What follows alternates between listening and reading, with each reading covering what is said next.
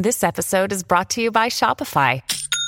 Forget the frustration of picking commerce platforms when you switch your business to Shopify, the global commerce platform that supercharges your selling wherever you sell. With Shopify, you'll harness the same intuitive features, trusted apps, and powerful analytics used by the world's leading brands. Sign up today for your $1 per month trial period at shopify.com slash tech, all lowercase. That's shopify.com slash tech. Come fa l'amore a trasformarsi in violenza, in brutalità? Come può un ragazzo normale e di buona famiglia trasformarsi in un assassino e uccidere la sua ex ragazza? È una domanda molto complicata e non pretendo di poter rispondere in questa puntata, ma spero di potervi proporre qualche ragionamento utile per ampliare un dibattito che mi sembra molto tossico e molto confuso. Ci proviamo, come sempre, dopo la sigla. L'apocalisse zombie non è un pranzo di gala e si combatte un daily cogito alla volta. Non è affatto facile parlare apertamente di tragedie come quella occorsa alla povera Giulia Cecchettin e che ha coinvolto in questi giorni la sua famiglia e ovviamente la famiglia dell'assassino e tutto quello che abbiamo visto. Non solo perché sul caso in sé per sé sarebbe meglio far parlare gli inquirenti e lasciare a zero il chiacchiericcio, che poi è anche irrispettoso nei confronti delle persone coinvolte, perché sto leggendo delle cose veramente, veramente molto malate su internet, vedo persone esprimersi in modi inconsulti, eh, molto superflui, insomma c'è un gran casino ma credo sia anche impossibile dire la cosa giusta, soprattutto perché sono proprio quei giorni in cui si scatena quell'emotività totalmente fuori di testa, di cui non abbiamo il controllo, in cui qualsiasi cosa sarà sbagliata inevitabilmente e credo che quando si parla di tragedia, anche fra molto tempo, qualsiasi cosa sarà sbagliata, perché la tragedia è ciò che sfugge ai discorsi, purtroppo. Eh, alcuni potrebbero dire, beh, si tratta di un raptus, è una bestia, è un mostro, e potrebbe dirlo anche con delle buone ragioni. Dall'altra parte però questo è sbagliato, non solo perché il concetto stesso di raptus porta a una deresponsabilizzazione, a un tentativo di alleviare le colpe della persona coinvolta che ha compiuto quel gesto, ma anche perché poi la letteratura psicologica ormai ha messo sotto sguardo critico da molto tempo il concetto stesso di raptus, al punto che ormai il concetto giuridico di incapacità di intendere e di volere ha perso moltissimo peso nella valutazione di questi fatti. Allora qualcuno potrebbe dire, come sta succedendo, che bisogna ricercare i motivi e le cause, però anche lì bisogna stare molto attenti perché da un lato si rischia anche lì di giustificare un comportamento che è di per sé malvagio, dall'altro appena si dice motivi arriva quello che dice beh eh, il motivo è anche un comportamento di lei e ovviamente questo va dal lato del victim blaming ed è sbagliato, quindi anche lì non c'è la via giusta. Allora c'è chi dice beh è colpa dell'educazione,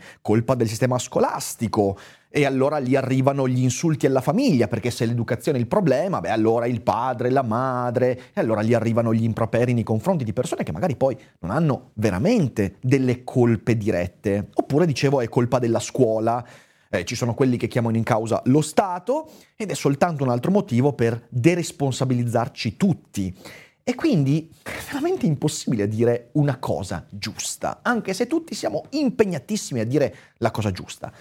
Mettiamoci il cuore in pace, non c'è la cosa giusta, signori. Siamo di fronte a una tragedia che sfugge alle categorizzazioni. E questo non è un tentativo di dire allora freghiamocene. È il tentativo di usare quella parolina magica che su Daily Cogito trova sempre casa e molto spesso nel mondo no.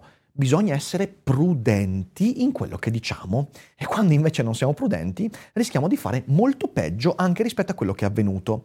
Bisogna infatti resistere, secondo me, alla tentazione, che è molto forte e molto comprensibile, di trovare una causa, il nemico, il motivo, la radice e via dicendo. E guarda caso, la causa che di solito qualcuno addita è sempre la più distante rispetto al punto dove sono io. Io dico che quella è la causa, guarda caso, la causa è lontanissima da me. E ovviamente anche questo è un atto di deresponsabilizzazione perché io credo che bisogna invece cercare di trovare un modo per sentire vicini certi casi, ma non nel modo con cui si sta vedendo sui social, perché anche lì ci sono problemi. Tutti infatti si buttano sul caso, che purtroppo è avvenuto ed è così terribile, per magnificare se stessi, per dire guardate io ho capito. E allora c'hai sui social lo psicologo, che la prima cosa che fa è una diagnosi. È evidente che questo è un caso di narcisismo atipico, narcisismo patologico, è, il problema è psicologico, che non c'è supporto. Lo psicologo dirà sempre che il problema è psicologico. Poi c'è il pedagogo. Il pedagogo invece dirà no, lo psicologo è palese che non c'ha ragione, no, perché il problema invece è educativo. E allora ecco le mie teorie per spiegare quello che è successo, perché se seguite le mie teorie allora riusciremo a controllare questi fatti. E poi c'è la femminista, che con il suo fare politico e manipolatorio dice che è colpa degli uomini, ok? Perché sì, è evidente che il, la colpa è del genere maschile, in quanto entità dotate di fallo sono colpevoli di quello che è successo. Ecco qui vorrei fare una piccolissima digressione, signore e signori. Gente come Valeria Fonte, e potrei fare tanti altri esempi, va ignorata, non bisogna dare cibo perché sono veramente dei troll eh, con i loro post terribili in cui cercano di colpevolizzare che manco durante l'Inquisizione la Chiesa Cattolica cercava di colpevolizzare le categorie di riferimento che portavano satanismi vari siamo a livelli proprio bassi. Il problema è che queste cose, soprattutto nel momento di emotività della cronaca, scatenano le nostre reazioni e ci chiamano a dire qualcosa, d'accordo o meno. Invece queste cose vanno ignorate, anche perché proviamo a fare un esperimento. Immaginiamo che le proposte di questa parte estremista del femminismo contemporaneo effettivamente riesca a raggiungere gli obiettivi che si dà. Immaginate se la soluzione alla violenza di genere corrispondesse alla colpevolizzazione a prioristica di tutti gli uomini in quanto tali, quegli stessi uomini con cui bisogna invece creare un'alleanza, non soltanto perché è nell'alleanza fra generi che ci si protegge, ci si prende cura a vicenda, ci si capisce e via dicendo, in cui serve un nuovo patto fra generi, visti i cambiamenti che sono occorsi negli ultimi 50 anni e che ancora spesso non vengono capiti, e tutte cose che andrebbero gestite con prudenza, pacificando e non colpevolizzando. Ecco, non mi sembra che antagonizzarsi tutto un genere sia esattamente il piano più geniale del mondo. Chiusa la digressione. Poi c'è il maschilista, c'è il maschilista macista, quello che va in palestra e fa le urla davanti alla, alla, allo specchio quando alza e solleva i pesi. Scusatemi per queste, ovviamente non voglio cadere nella ridicolizzazione, ma dicevo, il macista dirà che sono molti più i morti uomini sul lavoro, mescolando pere con mm, cipressi e facendo dei mes- minestroni che non stanno né in cielo né in terra. E poi ci saranno eh, i comitati dei genitori che dicono ovviamente che è colpa della scuola e la scuola con i comitati degli insegnanti dirà no, è colpa delle famiglie. E poi arriva la politica con il vario politicante che dice che ci vuole una legge, evidentemente perché soltanto la legge, in questo modo accaparandosi un po' di visibilità. Ragazzi, siamo a questi livelli e io non so bene dove collocarmi. Dov'è che si colloca un filosofo in questo casino incredibile? Forse è meglio che non si collochi e che dica solo una cosa che ci stiamo illudendo di poter risolvere queste questioni tragiche, complicate, ma in realtà stiamo soltanto ribadendo la nostra impotenza. E io queste cose qua le ricordo fin da quando ho memoria. Io ricordo il caso di Erika e Omar e le reazioni, per quanto non ci fosse Facebook, erano le stesse. Certo non si discutevano su Facebook, ma si discutevano al bar sentivo eh, amici e animatori e insegnanti che ne discutevano in modo acceso. Oppure il caso di Anna Maria Franzoni, che è il primo che ricordo veramente come impatto mediatico tossico di livelli spropositati. E quindi c'è da sempre questa cosa qua. I social l'hanno amplificata enormemente, poi magari ragioniamo anche sul perché.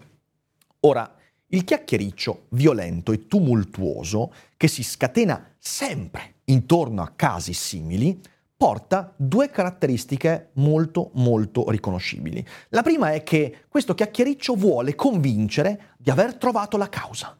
Io ho capito qual è la causa. è il patriarcato, è l'educazione, è la genitorialità malata, è il macismo, sono i videogiochi e via dicendo. Il secondo è che chiude le porte a priori a qualsiasi complessità, perché o io ti convinco che la causa che esprimo io è quella giusta, altrimenti significa che non ho il controllo sulle cose. Perché se le cause sono molte, allora vuol dire che dobbiamo cooperare. E cooperare non è nell'ordine di idee di chi voglia avere il controllo sulla situazione. Allora a quel punto cosa succede? Che ci accavalliamo uno sopra l'altro per dire la cosa che ci farà apparire i più fighi, i più intelligenti, i più eh, posati, i più ragionevoli, perché quella sensazione ha un effetto, ci allontanerà dall'unica cosa che invece io mi sentirei di fare di fronte a questa tragedia, che è la cosa che faccio ogni volta in cui leggo notizie che mi sconvolgono come quella che è accaduta. Guardarci allo specchio e stare allerta perché i Filippo Turetta del mondo e chiunque altro possa prendere questo ruolo stanno dentro di noi. Uomini, donne, psicologi, pedagoghi, filosofi, giornalisti, scemi, intelligenti, tutti quanti dovremmo fare un po' di silenzio, guardarci allo specchio e cercare di scovare i segnali. E questa è una cosa complicata da fare che dovrebbe invece allontanarci da quell'idea di io ho capito. Perché no, non hai capito, io non ho capito. I meccanismi che portano dall'amore alla violenza sono molto complessi, ma non solo, hanno a che fare con la nostra coscienza e interiorità, hanno a che fare con i modi con cui ci guardiamo a quello specchio, hanno a che fare con la trasparenza con cui valutiamo noi stessi. Sono inestricabili, sono spesso illeggibili, anche quando pretendiamo di avere il massimo della scientificità.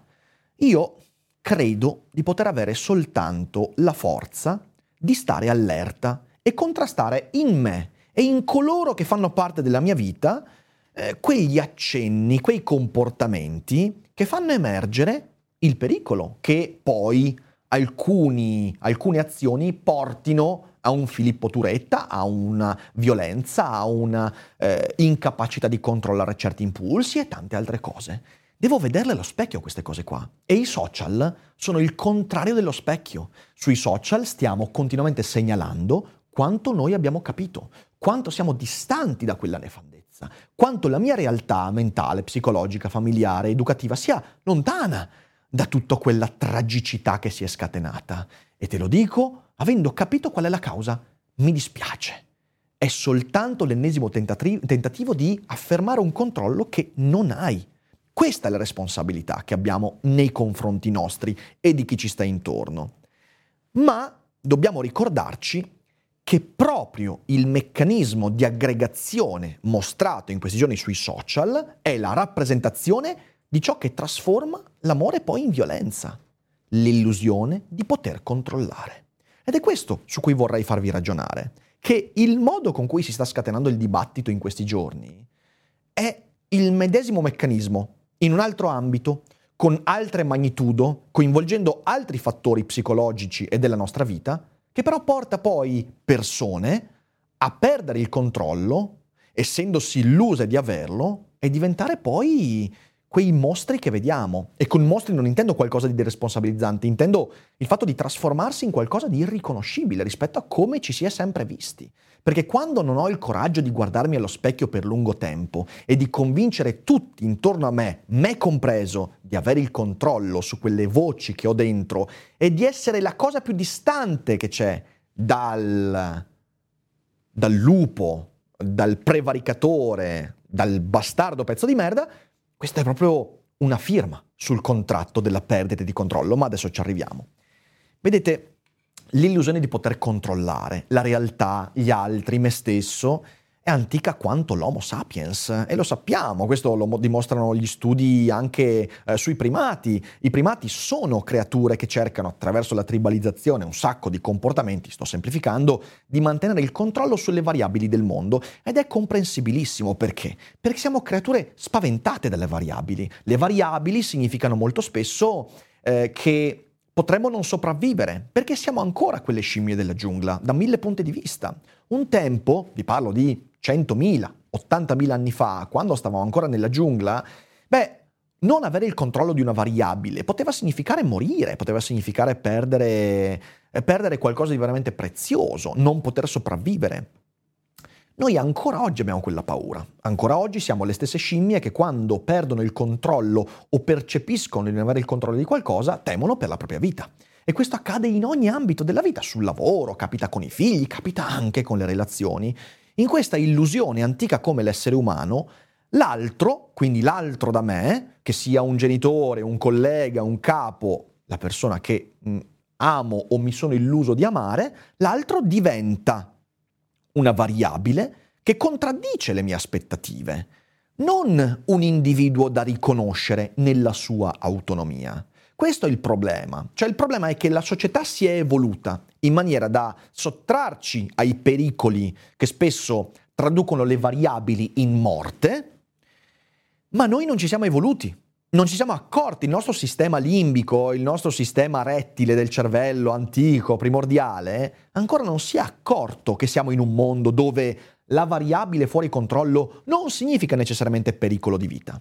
E quindi questa, questa, questa rottura, eh, questa desincronizzazione fra quello che siamo e quello che abbiamo intorno, ci porta a fare delle cose assurde, inaccettabili, folli, tragiche.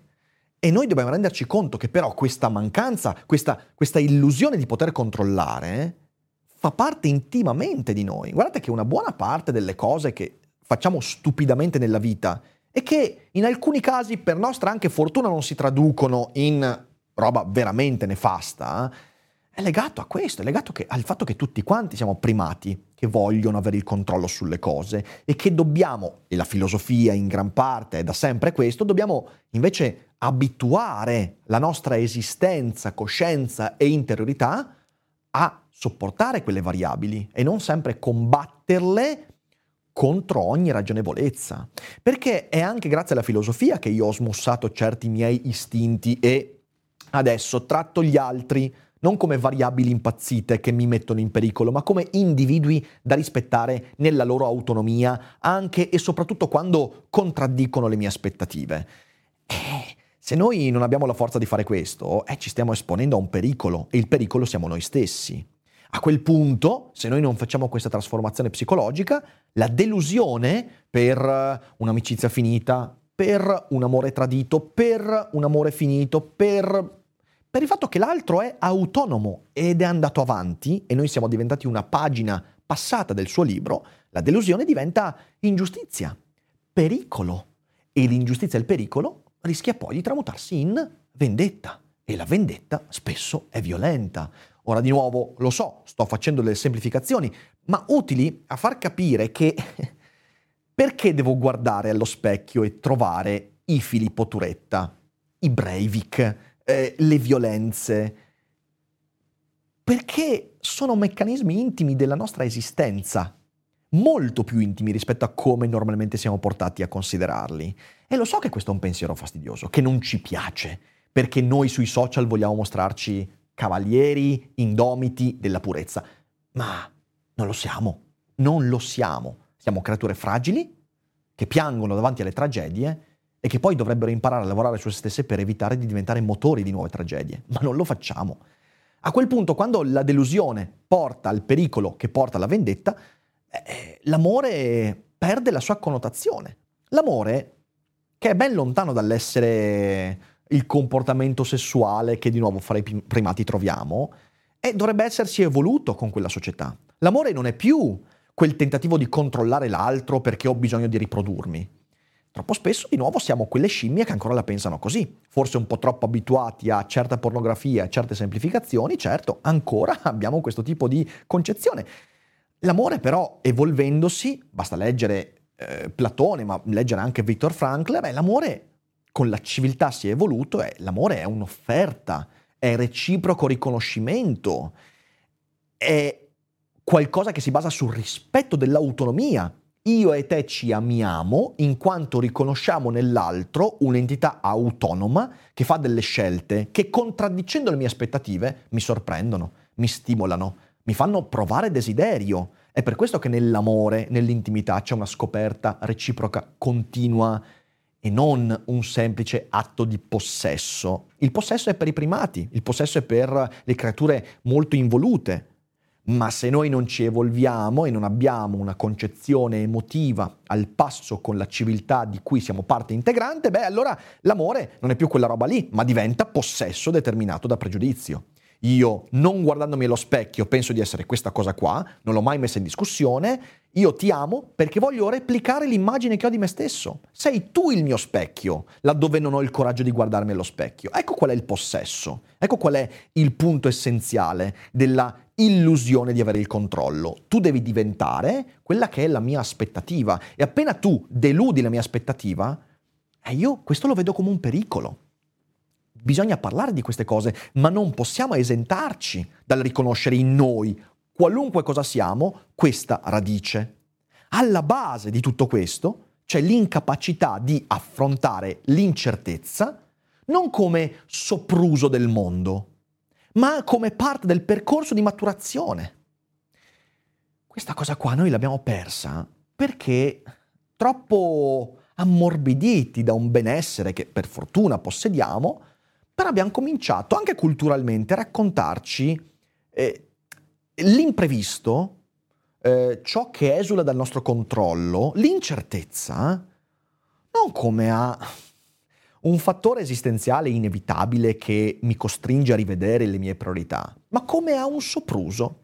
Se vivo un'incertezza, se c'è un'insicurezza, se non tutto va come i miei piani, se non tutto va come prevedevo, c'è qualcuno che sta compiendo un'ingiustizia nei miei confronti, che è un modo così involuto, così triste, così povero di vedere il mondo. Però, signore e signori, l'abbiamo veramente costruito noi tutti insieme, con tante, tante microcause che adesso vorrei anche andare a delineare, però vorrei anche farvi ragionare sul fatto che eh, l'idea di rifiutare il rifiuto, che ovviamente sta alla radice per quanto ne sappiamo di questo caso di cronaca, e che molto spesso io ho visto scatenarsi, e anch'io nella mia vita ho vissuto il fastidio enorme di essere rifiutato, ne abbiamo parlato anche su Daily Cogito, quanto è importante invece imparare ad accettare di essere rifiutati, Ecco, l'incapacità di guardare all'imprevisto come a un ingrediente essenziale della mia vita si traduce nel fatto che il rifiuto sarà sempre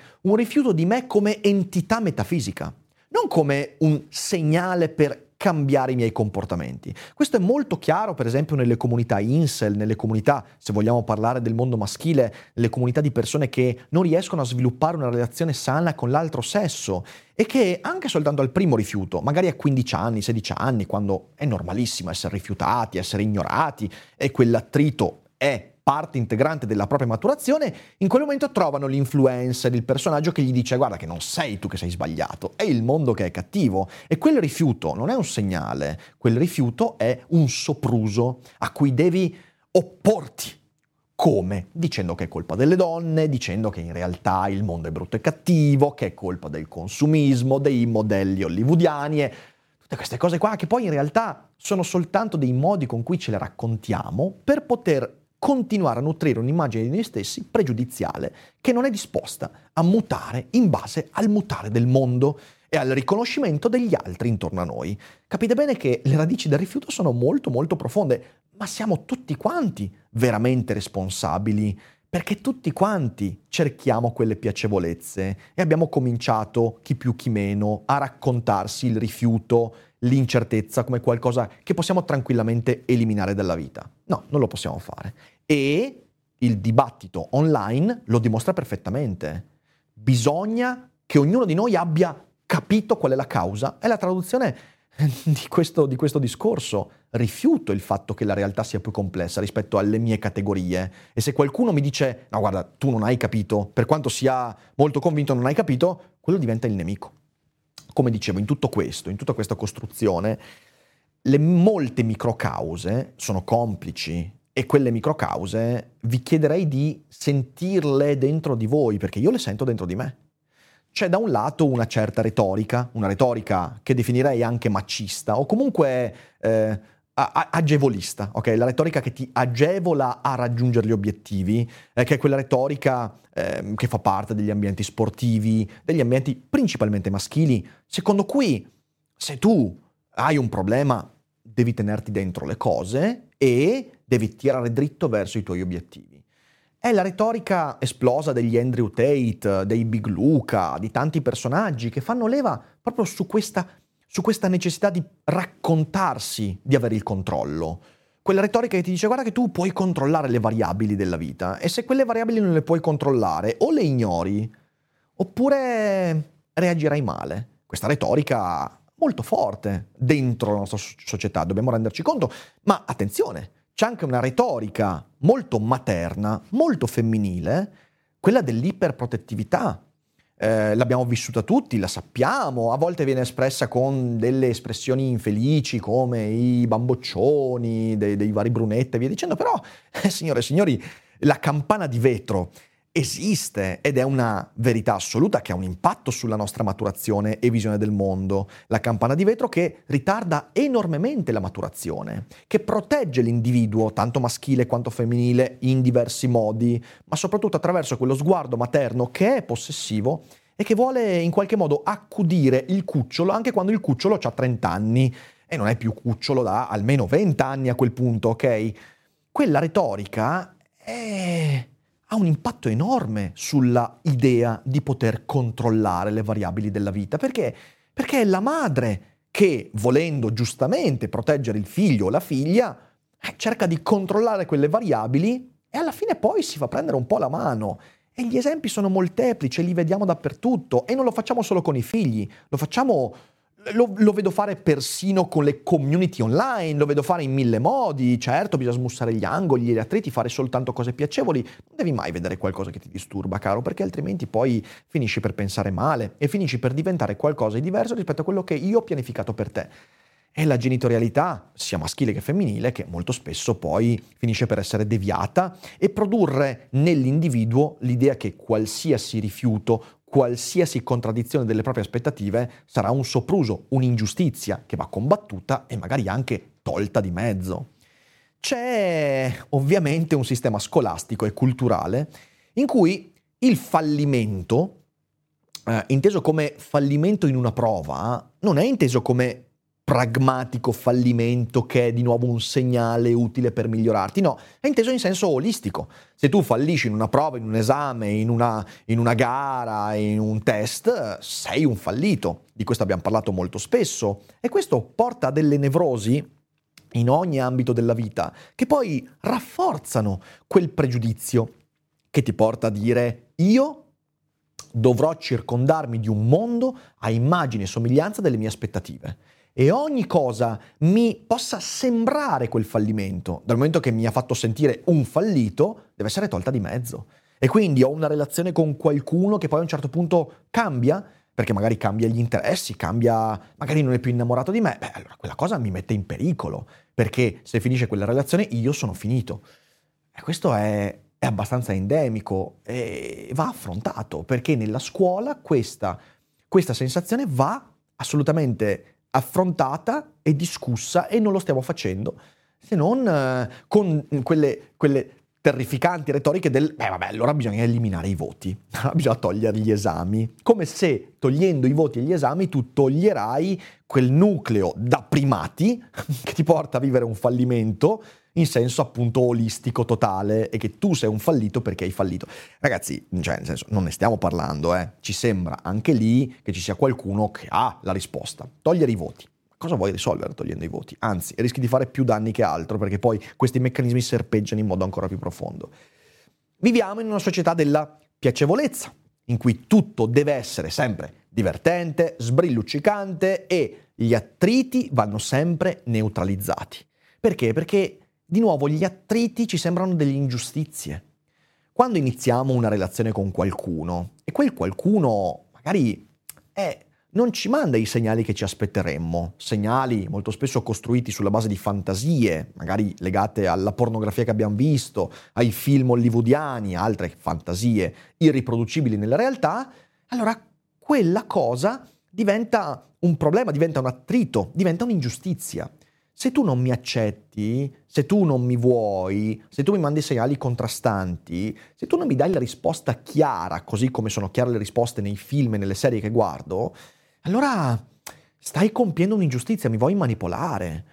E questo è a me sembra che sia molto endemico e non ha a che fare solo con le relazioni, ha a che fare con il lavoro, ha a che fare con, con tutto, anche con la politica, ha a che fare con, con, tantissimi aspetti, che poi si traducono singolarmente negli eventi che vediamo del mondo e che magari viviamo noi stessi, ma è endemico. Non c'è una categoria sociale che sia attualmente esente da questo, perché tutti quanti ormai abbiamo confuso la felicità con il piacere, eh, la piacevolezza con il dare significato alla vita e gli attriti hanno smesso di essere occasioni di crescita, ma sono diventati soltanto degli orpelli da togliere di mezzo, perché se c'è un attrito allora c'è un'ingiustizia e io non posso accettare le ingiustizie.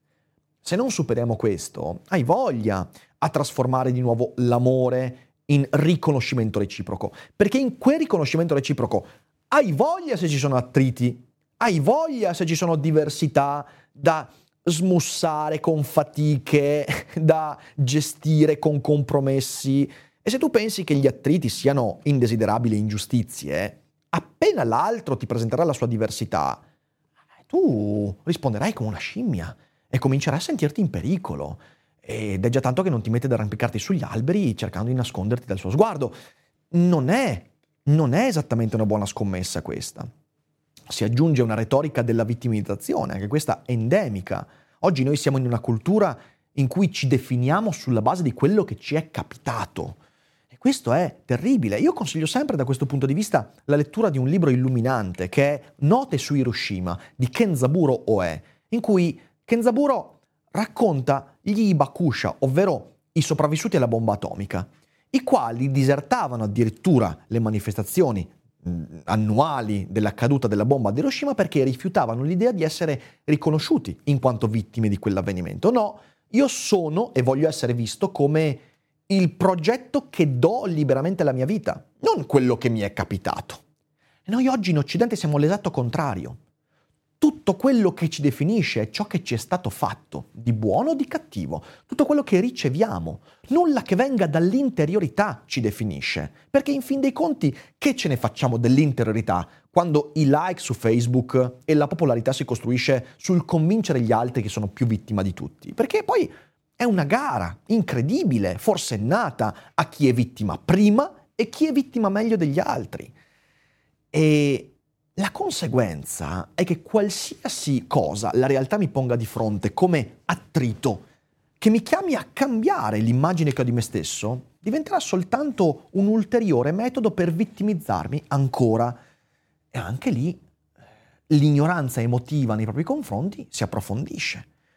Siamo in mezzo a uno spasmodico tentativo di eliminazione dei conflitti, del concetto di conflitto, di conflittualità e di tutti quegli spigoli che nel nostro campo visivo ci chiederebbero di rivedere profondamente i nostri presupposti per relazionarci meglio al mondo, per adattarci anche agli altri, per riconoscere gli altri, e invece no, perché gli spigoli sono di nuovo ingiustizie.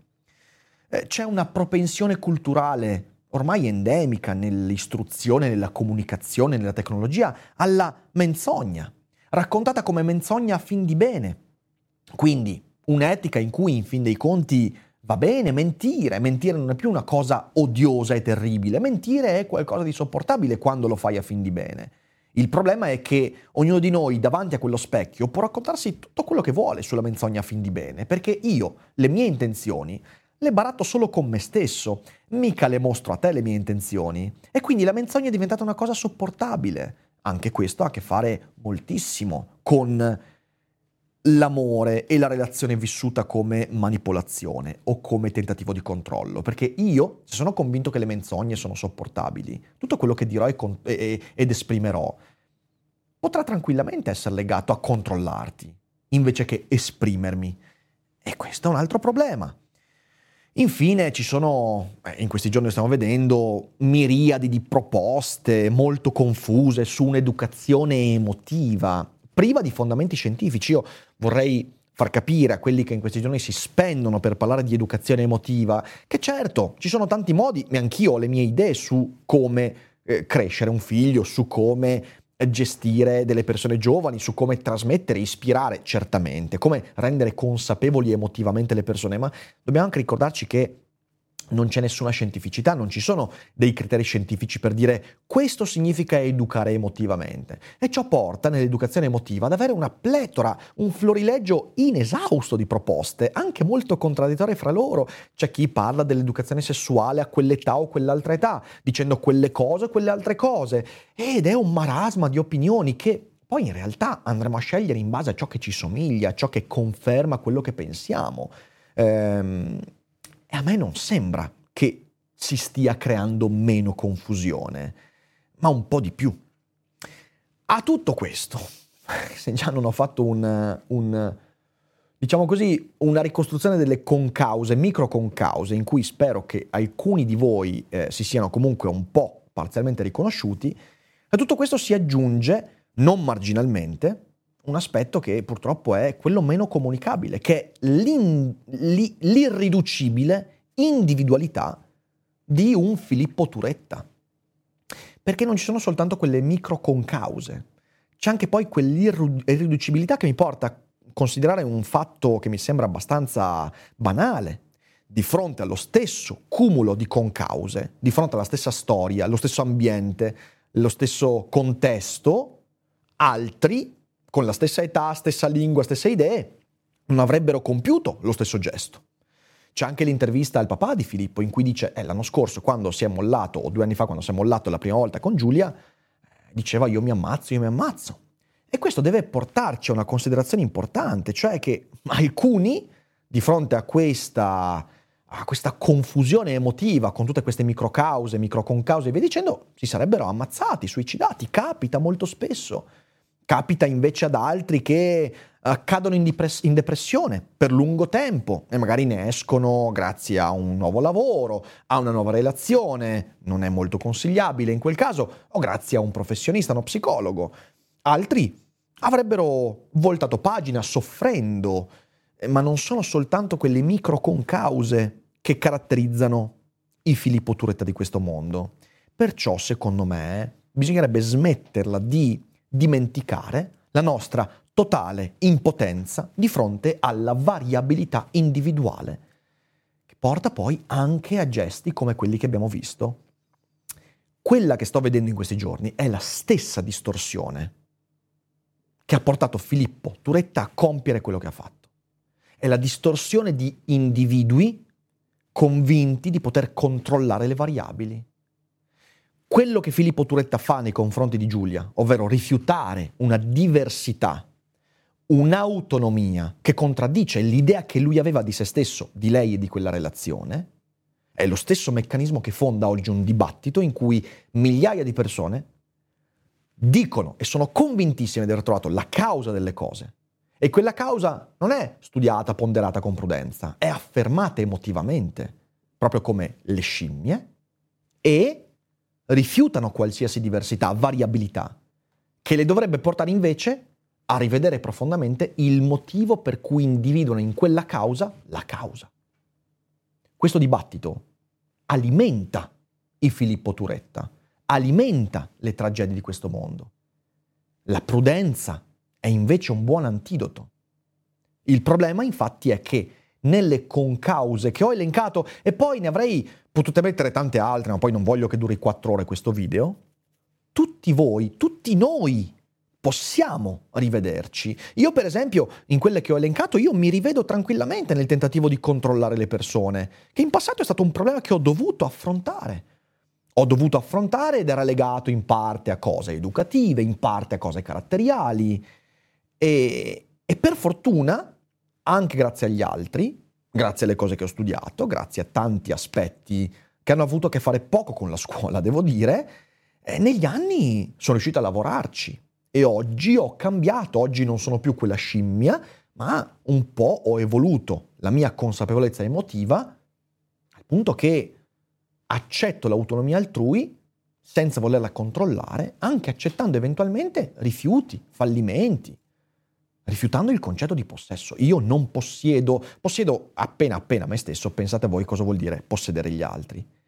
Valeria Fonte o chi per essa si potrà rivedere nell'antagonizzazione di un intero gruppo umano, che è parte integrante del problema, perché è la creazione di un nemico che la mette alla pari di un Salvini, di un Pillon. È lo stesso meccanismo, un meccanismo malato, distorto, che in realtà vuole illudersi di avere il controllo su qualcosa su cui nessuno ha il controllo. Neanche chi è vicino a questa situazione ha il controllo, alla rappresentazione fatta e finita. Immaginatevi chi è lontano, chi charla sui social.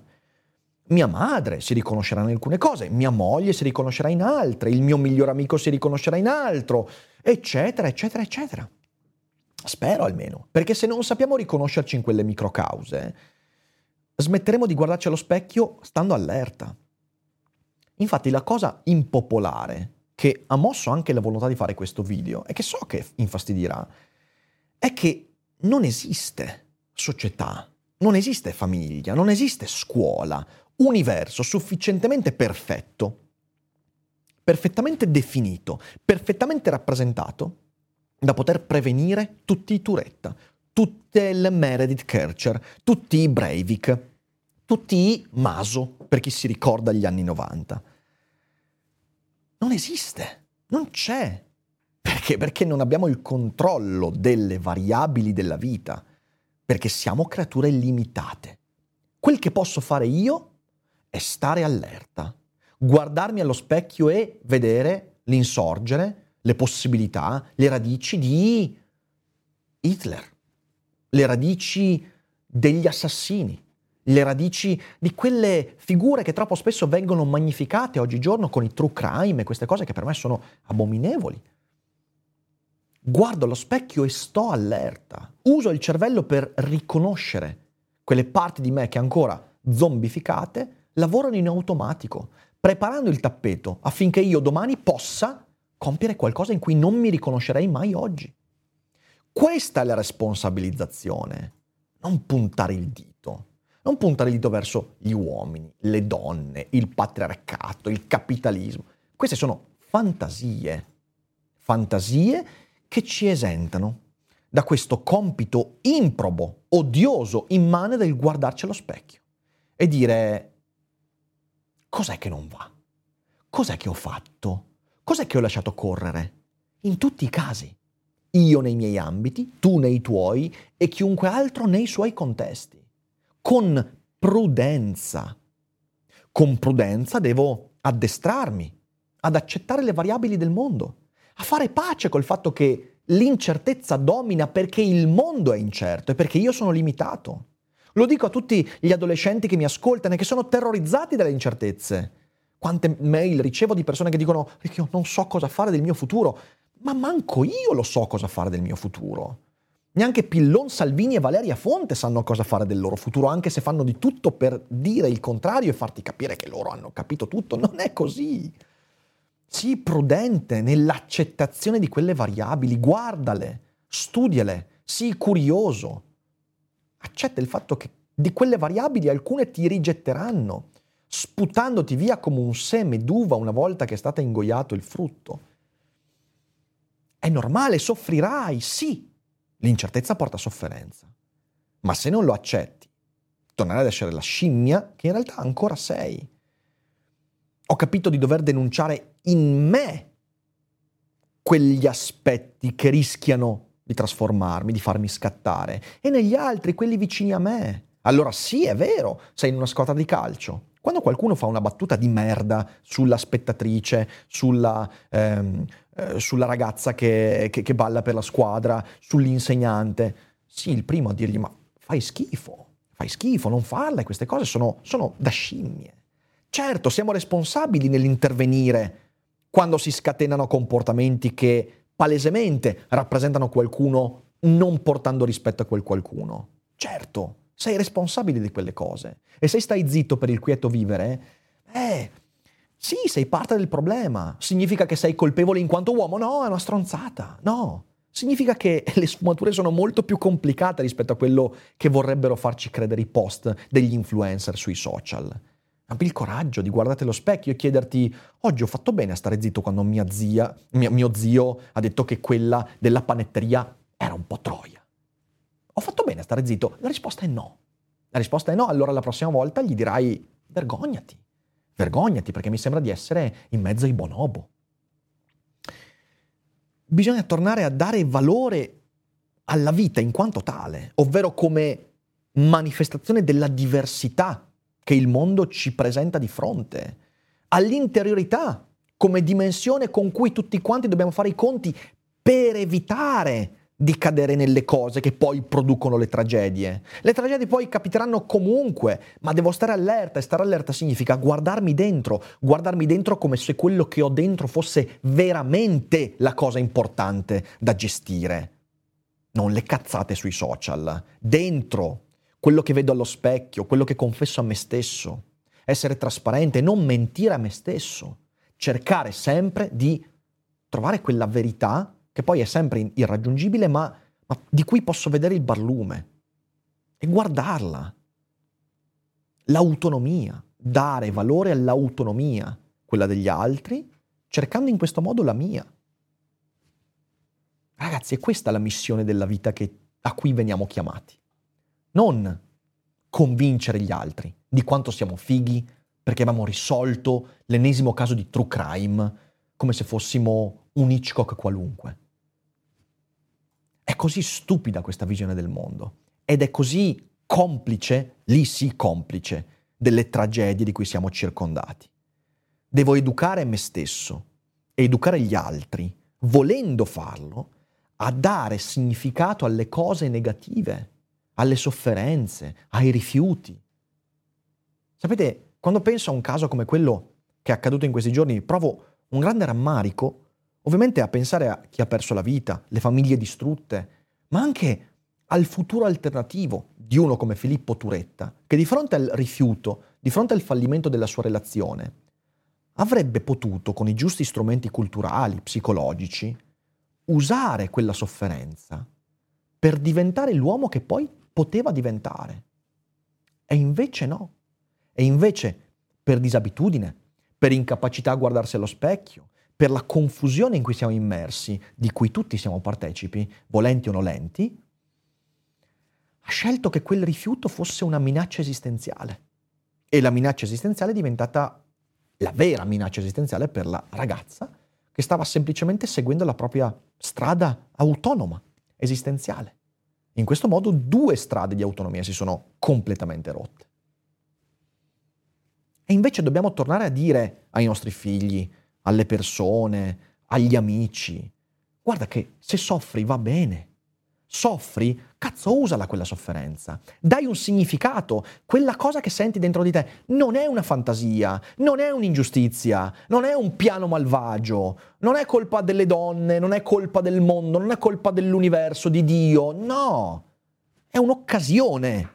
È l'occasione per trasformarti in una vers- versione migliore di te per maturare, per diventare più autonomo. E invece le campane di vetro, le confusioni, le accuse, i nemici immaginari ci portano a, a fermarci lì, a dire sofferenza. No, io non soffro. Dubbio. No, io ho capito. Curiosità.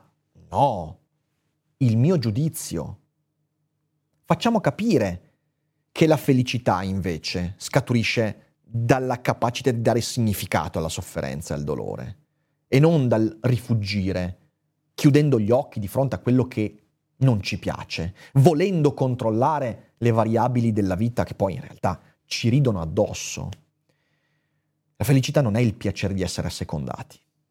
E quando ce ne dimentichiamo, rischiamo di perdere occasioni straordinarie di scoprire chi siamo veramente.